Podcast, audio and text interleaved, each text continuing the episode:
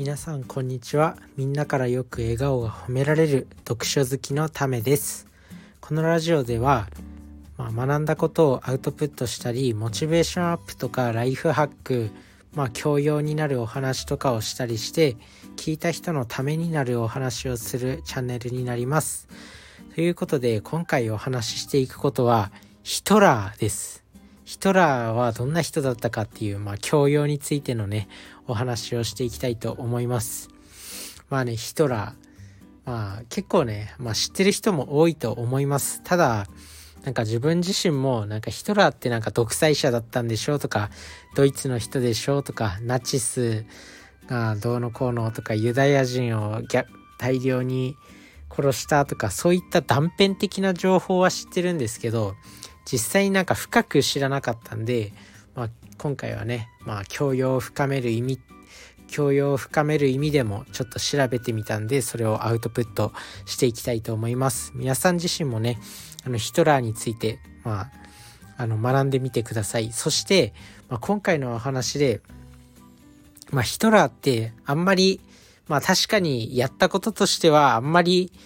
称賛されるようなことではないんですけど、ヒトラーってやっぱりその演説能力がずば抜けて高かったんですよね。それについてはやっぱり見習えるところもあるんじゃないかなと思って、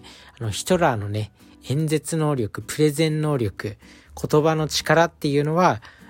現代でも活かせるんじゃないかなと思うんで、そこら辺についてもお話ししていきたいと思っています。ということで、ヒトラーね、ヒトラー、アドルフ・ヒトラー、ドイツの政治家で、ウィキペディア情報なんですけど、アドルフ・ヒトラーは、ドイツ、オーストリアで生まれて、1899年4月20日に生まれて、1945年の4月30日に、死んだということで、自殺だったんですけど、56歳ぐらいかなで亡くなって、そんなに、当時ではそんなに珍しくなかったのかもしれないですけど、今の現代の日本の平均寿命が86歳とかそんぐらいなんで、若いなっていうふうには感じますね。ドイツの指導者ですね、その時代の。で、主な功績としては、1933年に、首相に任命されて、独裁者として有名ですね。で、第二次世界大戦、世界をもう第二次世界大戦へと導いて、ユダヤ人に対する組織的な大量虐殺、ユダヤ人に対するこの時代のね、ヒトラーがやった大量虐殺をホロコーストっていうらしいんですけど、それを引き起こしたとして認識されていますということで、1945年の4月30日に自ら命を絶ったということですね。で、このヒトラーですね、どんな人だったかっていうと、オーストリアで生まれたとかあるんですけど、意外とね、少年時代は父親との関係が悪くて反抗的で、学校での成績もあんまり良くなかったらしいですね。で、あんまり、優秀な人ではなかったみたいです。で、もともとは画家になりたかったらしくて、で、18歳の時にウィーンの美術アカデミーを受験するけど不合格で、2回受けてて、18歳の時に不合格で、19歳の時にも2回目受けて不合格で、その後は絵を売って、貧しい貧困な暮らしをしてたみたいです。でも絵は下手だったわけではなくて、うまかったらしいんですけど、当時の流行とマッチしなくて、画家になれなかったっていうことも言われてるみたいですね。20歳前半まではこういった、時代にマッチしない絵を売って、不遇だったヒトラーなんですけど、20代後半からは一級鉄十字軍賞を受賞するとかして目覚ましい活躍をするんですね。で、30歳の時にドイツの政治家になって、その高い演説力、そのやっぱヒトラーといえば演説みたいなところもあるんですけど、その高い演説力が注目されて、まあ、政治の世界で頭角を現していくようになるんですね。で、1933年、まあ、44歳の時にドイツの首相に就任するっていうことですね。で、まあ、この第二次世界大戦の時には指導者として世界に大きな影響を与えていた。そして、まあ、ユダヤ人を大量に虐殺するということですね。これはまあホロコーストっていうらしいです。まあ、さっきも言ったんですけど。で、このヒトラーのね、どうしてこんなに大衆を引きつけたのか。まあ、ヒトラーってなんか今思うと独裁者で大量虐殺とかしてあんまりいい人物じゃなかったんでしょ、いい人物ではなかったんでしょっていうふうに思うかもしれないんですけど、それでもやっぱり人を引きつけてたわけなんで、それはそれですごい人なんですよ。だから、まあ、その演説にはどんな秘密が隠されていたのかということなんですけど、やっぱ言葉は武器になるということで、まあ、それを誰よりも分かっていたのがこの独裁者であるヒトラーで、まあ、ヒトラーには多分元からこのデフォルトで演説の才能が多分備わっていたんでしょうね。彼が残した言葉に、まあ、私は30分の演説をした。そして以前から根拠なくただ内心だけで感じていたこと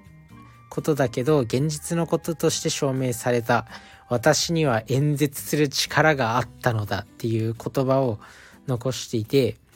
まあ、その演説ね、一体どんな演説だったのかっていうと、なんか演説の前半は結構静かな口調で、まあ、演説を始める前も